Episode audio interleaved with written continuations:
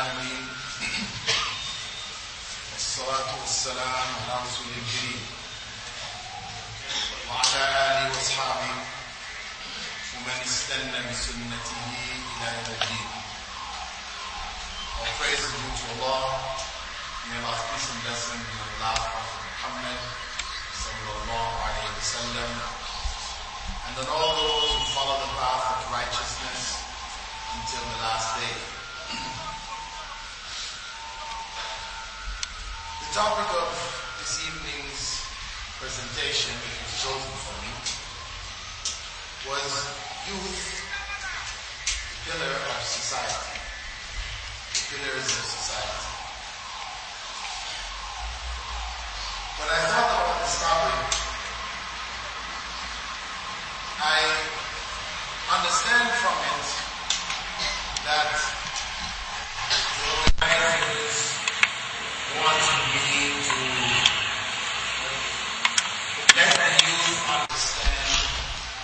encourage them to understand what their role is in Muslim society, Muslim community. To emphasize for them how important that role was and thereby encourage them to be more actively involved. As a brief look in the early generation, the generation which Prophet Muhammad had said, Khairun nas, Qarni, best of generations, my generation. In that generation, the youth were highly regarded. They played a critical and important role in the Muslim community. We have the example of Usama. Zayd, who Prophet Muhammad ﷺ gave generalship over Muslim forces before he died. And after he died, when the forces, the forces were sent out of Medina to meet a challenge which was coming from the Romans. And the other Sahaba questioned the sending of Usama ibn Zayd, who was somewhere around 15 to 17 years old, at the head of the Muslim army. An army which included many senior Sahaba, etc. They questioned it. Abu Bakr didn't question it. For him, Prophet Muhammad had chosen Usama ibn Zayd. It meant he was the best one for the job. Can you imagine putting at the head of the Pentagon a 15-year-old kid? He's got the button in his hand. He presses that button and nuclear warheads are going all over the world. Can you imagine putting all of that under his hand? Something unthinkable, right? Unthinkable today. But that was the position that Muslim youth held. And the example of Umar ibn al-Khattab, who used to include in his meetings with the leading Sahaba when he sat with them on Shura, a consultative committee wherein decisions were made, he would include along with him Abdullah bin Abbas, who again was 15, 17 years old. And the other Sahabi, Sahaba began to grumble. Why is Umar ibn al-Khattab including this young man when we have children his age, we them at home. We don't bring them with us. What is he doing sitting with us, senior? So when the grumblings reached Abdullah, uh, reached Umar ibn al Khattab, he brought Abdullah ibn Abbas as he usually did, sat with the rest of the leading Sahaba, and then he asked the rest of the Sahaba, what did they think the meaning of إِذَا جَاءَ نَصْرُ اللَّهِ وَالْفَتْحِ was? What did they think was its meaning? Now some of the Sahaba realized that Umar ibn al-Khattab was going to teach them a lesson. Right? So they just remained quiet. Others felt, they understood what it meant. إذا جاء نصر الله والفتح ورأيت الناس يدخلون في دين الله أفواجا فسبح بحمد ربك واستغفر إنه كان توابا. It's clear. Meaning, Arabic text, clear. Allah's help and His victory comes, and you see people coming into the uh, religion and waves, etc. Then we should glorify Allah and seek His forgiveness because He is the all-forgiving. Oh. Clear. So then, after he asked them and they gave their opinions, he turned to Abdullah ibn Abbas and he asked, what do you understand from this? Abdullah ibn Abbas said, this was Allah's farewell to the Prophet sallallahu alaihi wasallam. This surah was bidding the Prophet sallallahu farewell. That his time had come to an end. And after Ibn Abbas had made this explanation, Umar ibn Khattab said, that is all that I understood from it. Affirming Ibn Abbas's understanding as superior to all of these other leading companions, etc.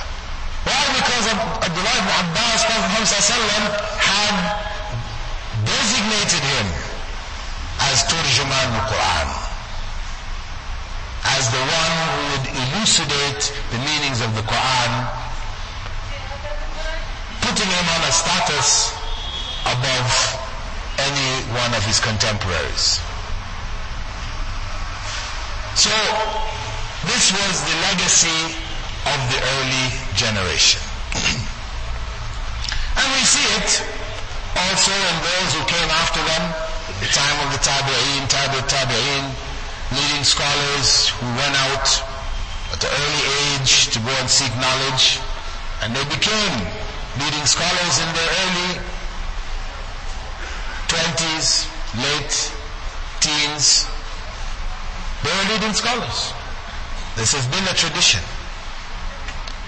However, today,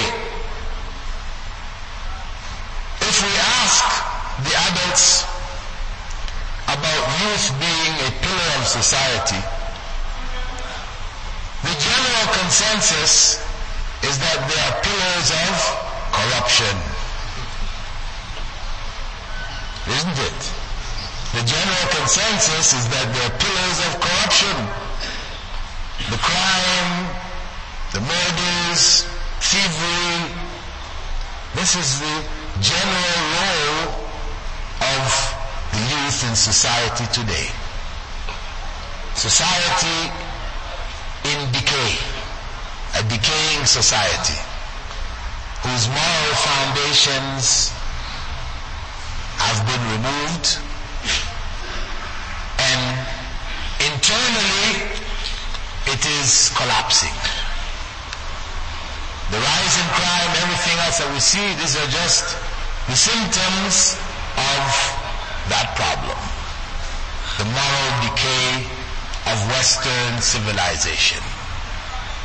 The globalized culture who, while professing that it represents the pinnacle of where society needs to go and where it needs to be, yet in its own home the societies, the big cities, are crumbling. The schools are rotting.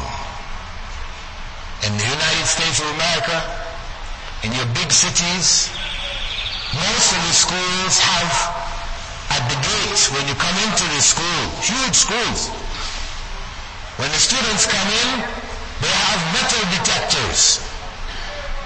You know, like when you're going onto the airplane, you're going to take a trip, you have to go through a metal detector. These schools have metal detectors to catch students who are coming into class with knives and guns because there are so many killings of teachers. Teachers stabbed to death, shot dead, beaten up in the schools. That is a clear indication of a decaying society. So don't be fooled by the technology, the external progress. Internally, that society is falling apart. And its culture is, has been globalized through satellite television, magazines, etc. That same corruption is spread around the world on a global scale. So it is not surprising that we find here in Kenya youth being a pillar of corruption as they are in Western centers of civilization. It's not surprising. But we Muslims are supposed to be different. We have a tradition of morality which we have upheld over the generations. In spite of the dismantling of legal systems which are influenced by religion in the Muslim community religion and its principles still remain intact so you will not find in the Muslim community, this is an example, gay imams. In general, we don't have a problem of gay imams. Gay imams. We don't have that problem. For Catholics, for Christians, they have that problem. They have gay priests, they have gay congregations, it's a big problem. The only people who are holding out right now are the Catholics. The Protestants, they've accepted it.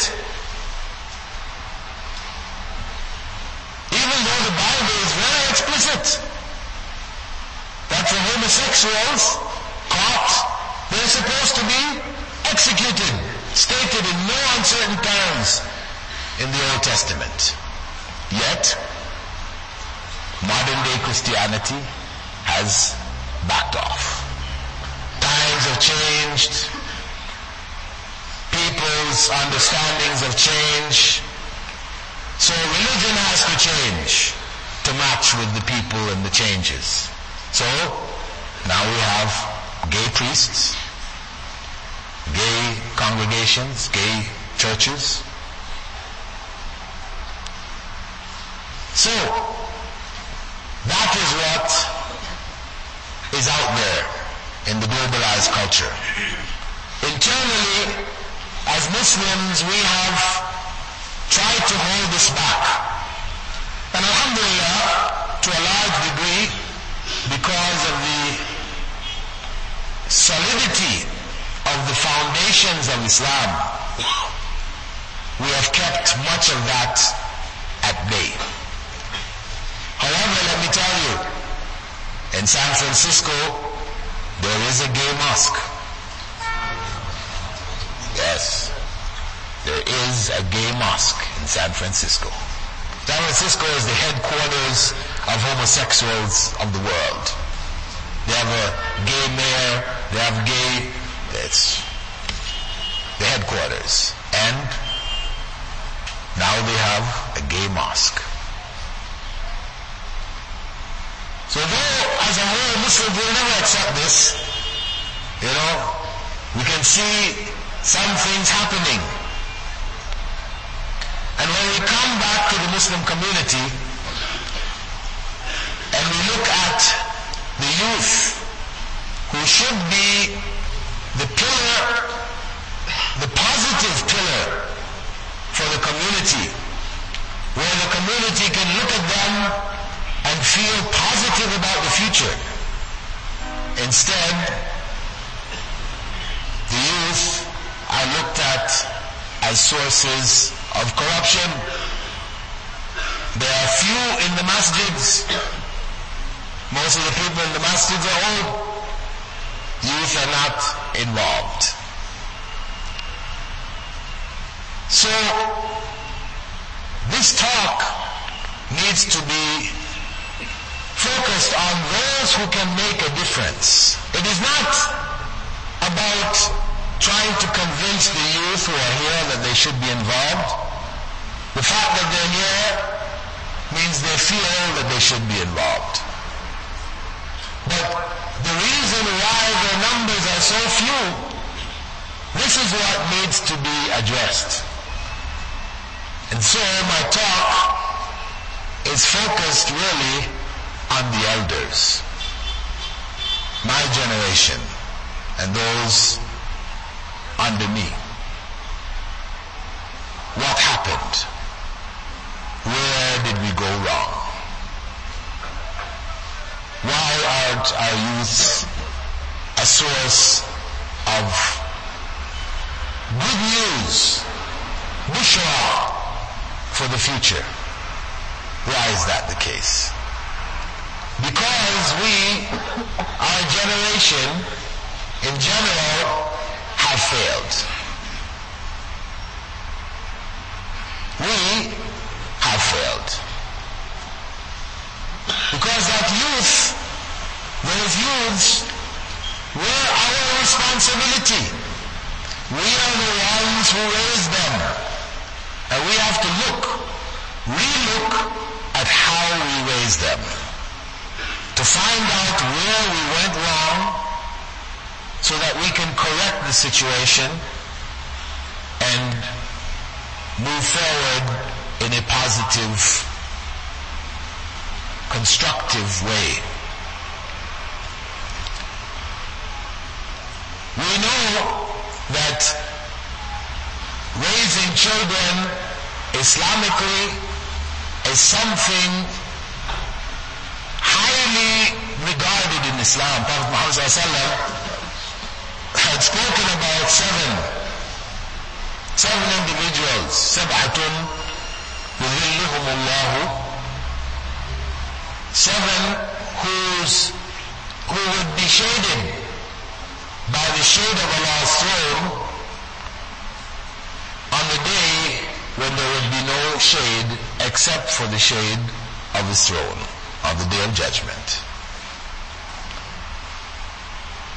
One of them, second, mentioned by the Prophet ﷺ was شاب نشأ في عبادة الله. A young person, a youth, who grew up worshipping Allah. Who grew up worshipping Allah. That should be our goal. To raise children who would grow up worshipping Allah.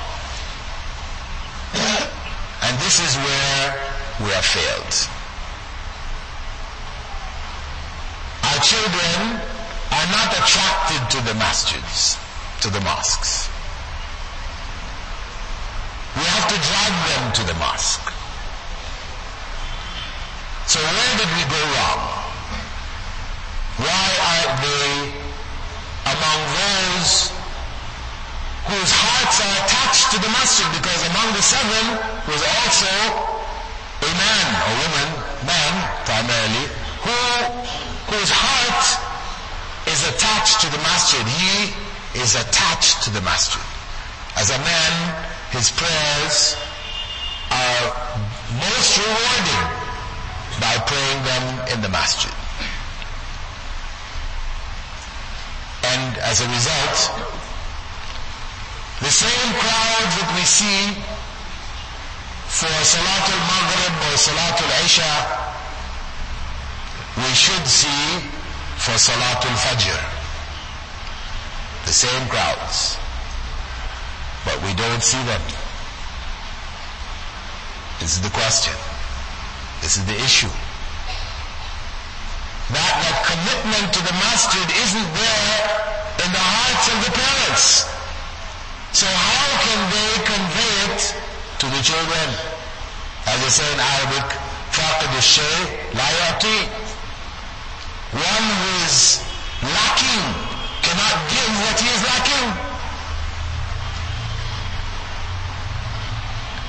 So the only way that we're going to inspire our young children to pray and to be attached to the masjid, to pray, to be regular in their prayers, etc., is that we be here.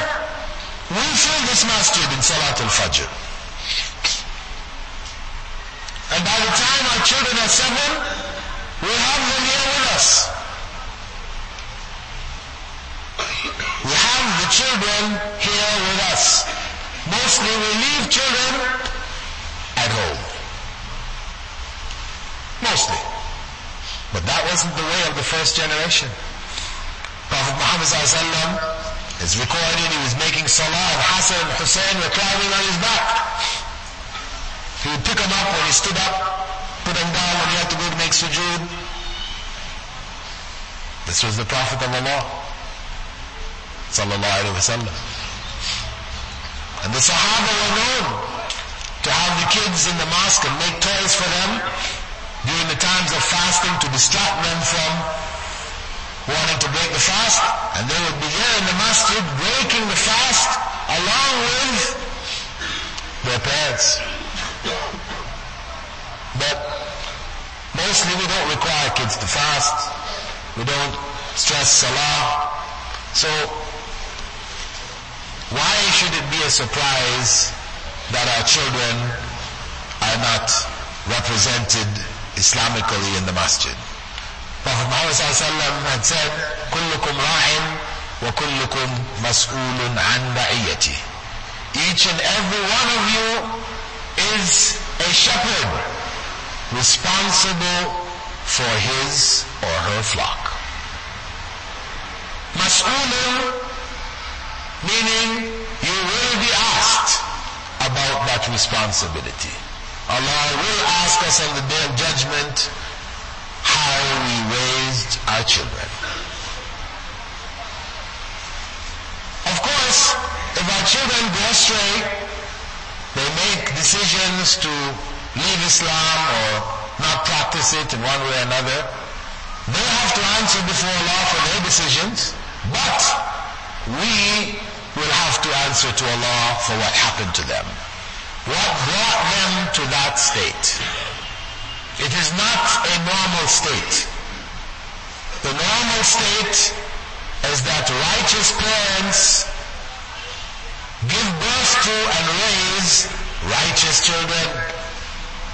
Of course, people can point to the son of Noah, right? Prophet Noah's son, when he told him to get on the boat, he said no. He didn't go on.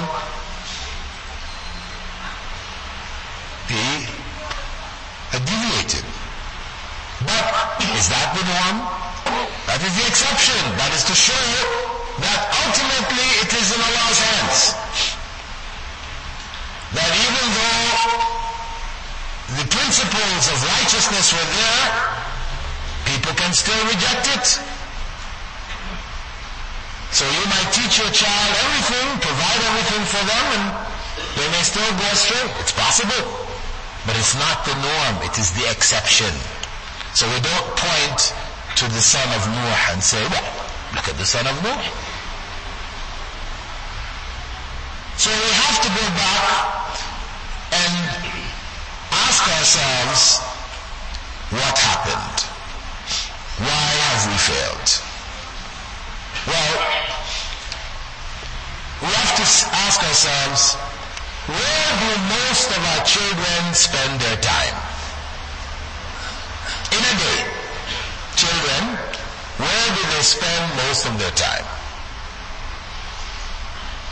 In school. That's where they spend most of their time. In school. What kind of school? I think, from what I have heard, that the majority of our children do not spend their time in Islamic schools. Either they go to government schools or they go to private schools, which you can just say are Christian schools. We are putting our children in the hands of Christians to teach them. What do you think? Even the teachers in the government schools, most of them will be Christians, so it's not much different. So what do you think? We are in fact committing our children to spiritual suicide. That's what we're doing. We're hijacking their Islam. It is the right of every Muslim child to be raised, educated in an Islamic environment. That is their right. it is their right. That they will be given instructions from the time that they enter into education institution till the time they graduate, it is their right that their instructors be Muslims. And we have to understand that if we do not fulfill that right, we are in sin.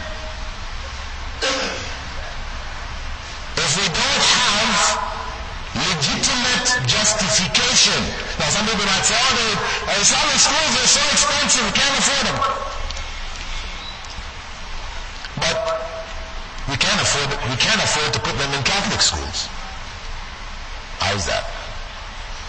Are the Catholic schools cheaper than Islamic schools? Hmm? We find excuses. Islamic schools, you know, the academics is not very good.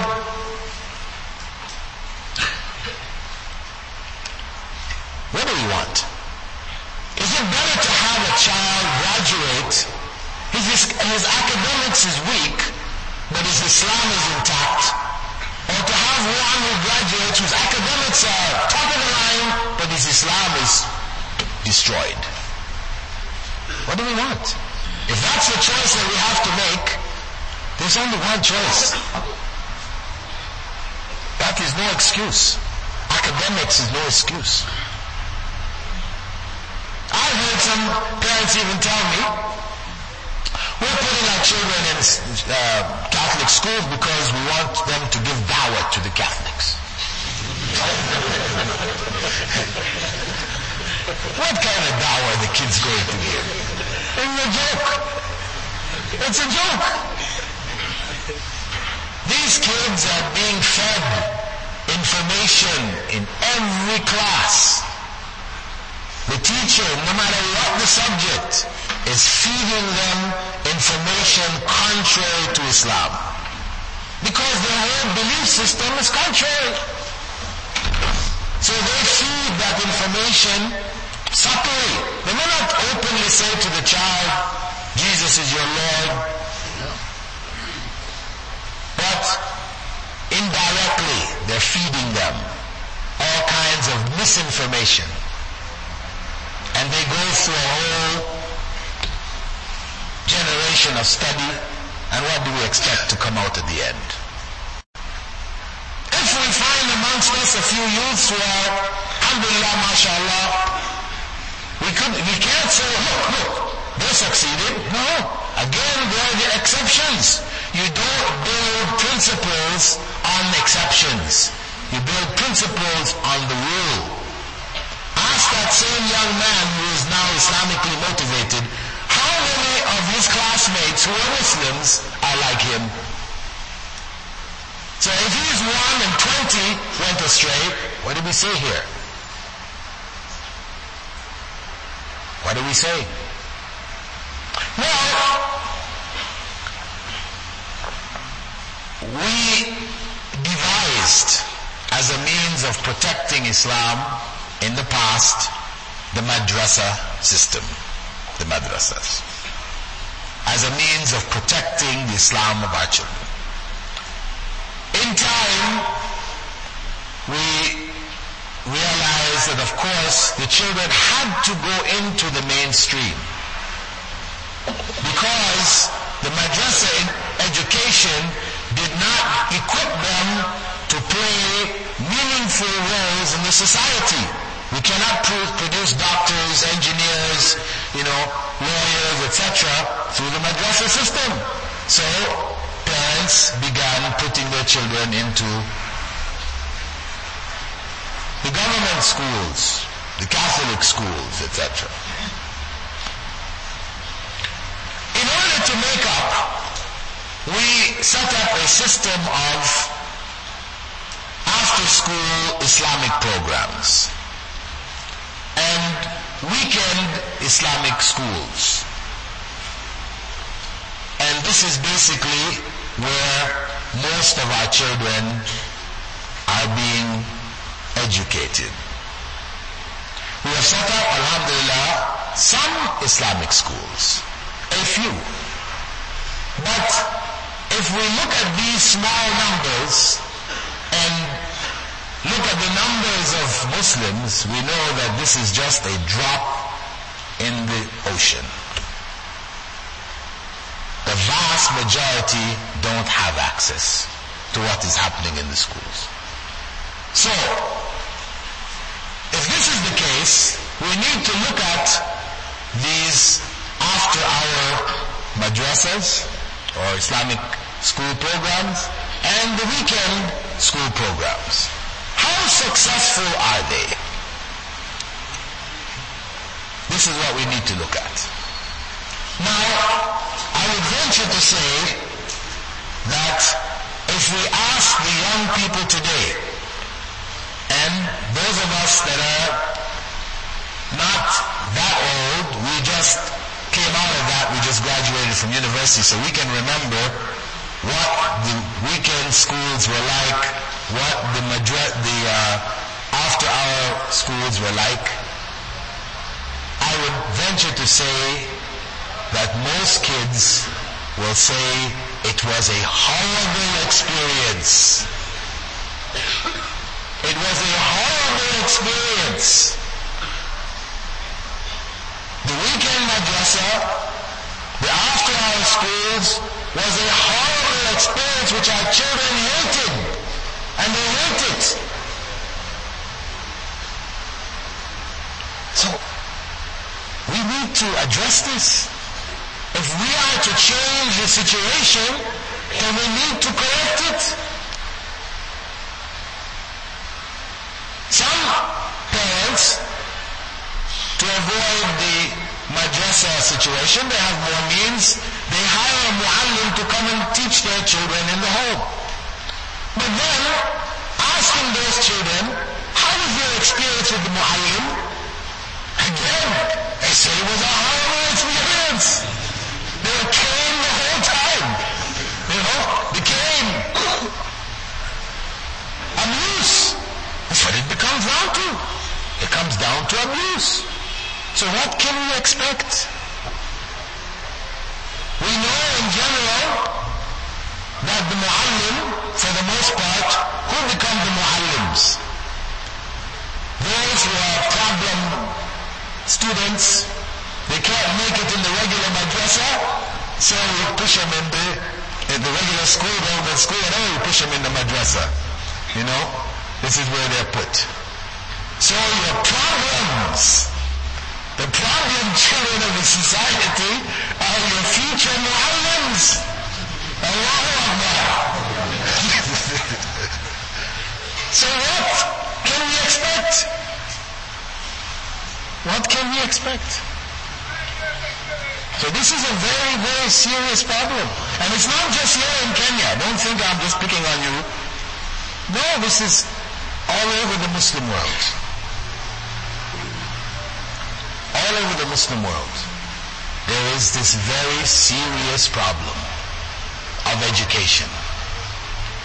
That Muslims have not taken the responsibility for establishing educational institutions in the community and to ensure that young people are properly educated Islamically. So that we can have a generation in which we can have hope for a bright future. This is a global problem for the Muslim community, the Muslim world. It's a challenge. It can be changed. It can be corrected. But we have to recognize it and then we have to tackle it systematically. This is the only way. We have to first recognize it, accept it. You all are laughing, so we know this is not a secret. You know, Dr. Bilal came here and exposed some secrets. No. You all know it. And you know it well. You know those children when you want to take them to weekend madrasa, they hate it. They don't want to go. They're crying, dragging them to these madrasas. So, we are sealing our fate, sealing the future for ourselves. So the only way forward for Muslim youth to become the positive pillars of the Muslim community is to take this issue of education very seriously. Of course, we cannot in an instant provide sufficient schools for all of our children and just turn the thing over and around in a matter of years, few years. It's going to take time to produce, to establish enough schools for our children to have proper education. And then even in these schools there are issues. I won't go into all of it, but there are issues too. Because the teachers who are teaching Islamic studies, who are teaching Arabic and Quran, they are product of the madrasas. Muallims who may have gone abroad and studied and got degrees, but they came from the Muallim system. Many of them. So, when you put them even in the Islamic school to teach, if you ask in the best of the Islamic schools here, they ask the students, what is your favorite subject and what is your most hated subject, you'll find unanimously the most hated subject is Islamic studies, Quran, and Arabic. So even in the Islamic schools, we have a problem. So it's a big problem. So we have to tackle it. Tackle it systematically. We have to stop this tradition of abuse in the name of Islam. Abuse of our children. Where the Quran teacher will tell you when you go to meet him, you're bringing your child, he has a big cane beside him, and you ask what is that cane for? He said, these children will not learn without the cane. they don't know. This is a legacy which he has inherited. That's how he learned. That's how his father's generation learned, his grandfather's. It's a legacy. This has been handed down generation to generation. But was that the way of Prophet Muhammad sallallahu alaihi wasallam? Do we have it that he taught the Sahaba by whipping them with canes? we don't have this. This is not the, this is not the legacy of Prophet Muhammad not the legacy of the Sahaba or the Tabi'een or the Tabi'in Tabi'een, the best of generations. That wasn't their legacy.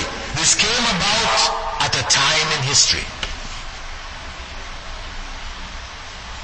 It came about at a time in history when Muslims lost their way. When Islamic knowledge declined and Muslims strayed. The West rose, the 14th century, 15th century, and they dominated our countries, our lands, drove us out of Spain, took India, etc., etc. It is a product of that time. So, we have to correct it we need to develop a new generation of teachers. Teachers who teach the Quran, Islamic studies and Arabic, properly trained, aware of child psychology, how to teach, how to discipline, how to manage a classroom environment without resorting to the cane. We need a new generation. So we have to direct some of our children in this direction, that they get proper education. And if we manage to do that, then we have a hope. But this is our responsibility. And for each and every child that goes astray in our community, the community carries the sin. The community carries the curse of that sin on its shoulders. And everyone who is able to make a difference, to change this situation, but who doesn't step forward, he carries an even greater burden of the sin. One of the products of this system had said to me that his brothers and sisters, he just recently graduated, such he said his brothers and sisters are going through the same thing right now. What he went through, they're going through. And when he spoke to his father and mother, they said, what else can we do? At least we're giving them something better than nothing. But this is not the answer. The answer is for us to work together to establish alternatives. لا يكلف الله نفسا إلا وسعها Allah has not burdened any soul. He has not burdened the community here with a responsibility which is too great for them to carry. It is something we can do. And we have to recognize our responsibility here and to take up this responsibility and begin the process of changing. Changing the status quo. Let us not let another generation, we're in a cycle, we're caught in a cycle, repeating itself, generation after generation. We're in a circle, we're not getting out of it. Let us stop this circle and start to move forward. We have the skills, we have the means, we have people who are trained in our community, we can do it. The issue is how and when. Not the issue of can or cannot, we can. But the issue is how and when. When? We can begin now. Begin now by making a commitment, a mental and a spiritual commitment to change this situation. That is the starting point. Because if we don't make that commitment, then it is not going to happen. How is not even an issue. When becomes the big problem. If we accept this responsibility, recognize it, commit ourselves to change it, then the way is now. We can start the steps from now. Bring those who are like-minded with those who have means and we can start to develop more Islamic schools. We can start to tackle the madrasa system, the weekend schools, the after hour schools. We can put this form of education in the hands of educators. This is an important step. If it is not in the hands of educators, then the children will be abused and they will hate it. Because education is a profession. It requires change, training. It requires qualifications. So if we want to do it successfully, we must have properly qualified people. So we have in our midst teachers, for example, who are trained in early childhood education, but the Islamic knowledge may not be that good, then we need to set up programs of training for those teachers so that they can fill those slots. We have to decide and begin to make a change. The future of our youth, the future of our society depends on it. What we decide here and now will determine what is to come. So I ask you brothers, if there are sisters, I don't know, there are sisters, brothers and sisters, to make this decision tonight. And then we have organizations. We need to contact the organizations. Step forward, step up. And say, we want to make this change. What can we do? And inshallah, we have people who can channel this energy, channel the qualifications and the finances, direct it to start this process of change. And it's something real, it is possible. It's just up to us. Do we want to do it? Of course, it's easier to let it go. It's easier to let things continue as they are. Change is always difficult. It requires effort. And it's our nature to not want to make the effort. But it goes back in the end to what? To Iman. Do we really believe in Allah? Are we only saying that we believe in Allah? That's what it comes down to. If we really believe in Allah, believe that we will be asked on the day of judgment about our children. What happened? Why it happened? then that fear of the last day will motivate us, will be a driving force, a positive driving force for us to come together, because we have to do it together. We can't do it as individuals. To come together and make this change a reality. So, just as a witness before Allah, I want those people who have accepted this responsibility and have made the spiritual commitment in their hearts from tonight to start to work for the change to put up their hands. And this is before Allah.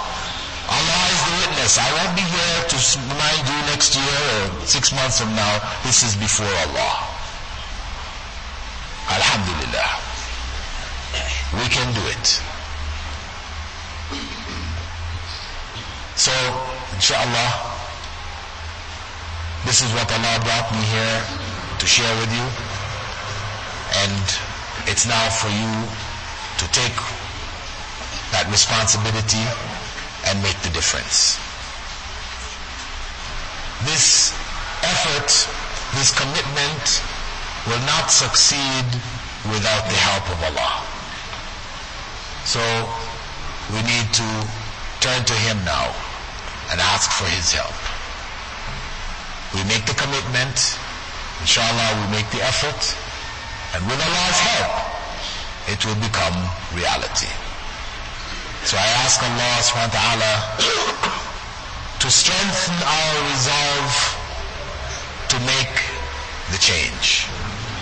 I ask Allah to forgive us for our failures, our deficiencies of the past which has led to the situation that we're currently in. It was out of ignorance, so we ask Allah to forgive us for our ignorance. We thank Allah subhanahu wa ta'ala for the realization and the knowledge that we now have. And we ask Him to give us the strength to go ahead and act on this knowledge. We ask Allah subhanahu wa ta'ala to protect our children that are currently caught up in this evil system, to protect them from destruction.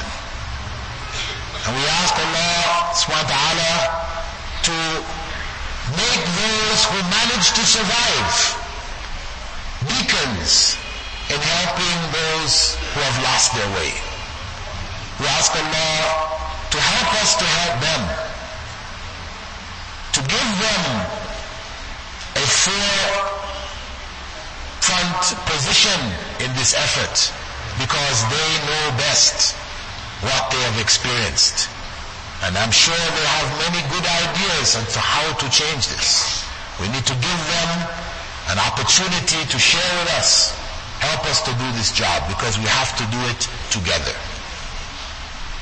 I ask Allah to protect this ummah. I thank Allah for the blessing that He has given over the generations to have produced this ummah. And I call on you to do the same. Because thankfulness, gratitude is an essential part of Iman. We have hope in Allah, but we must show gratitude for what Allah has done for us. This is the starting point. So, brothers and sisters, please Turn to Allah yourselves as we wait for the adhan and sincerely call on Him for His help. Because our du'as can make the difference. As the Prophet ﷺ had said, nothing changes qadr but dua. The only thing capable of changing qadr. So let's change the qadr tonight. بارك الله فيكم. السلام عليكم ورحمة الله وبركاته.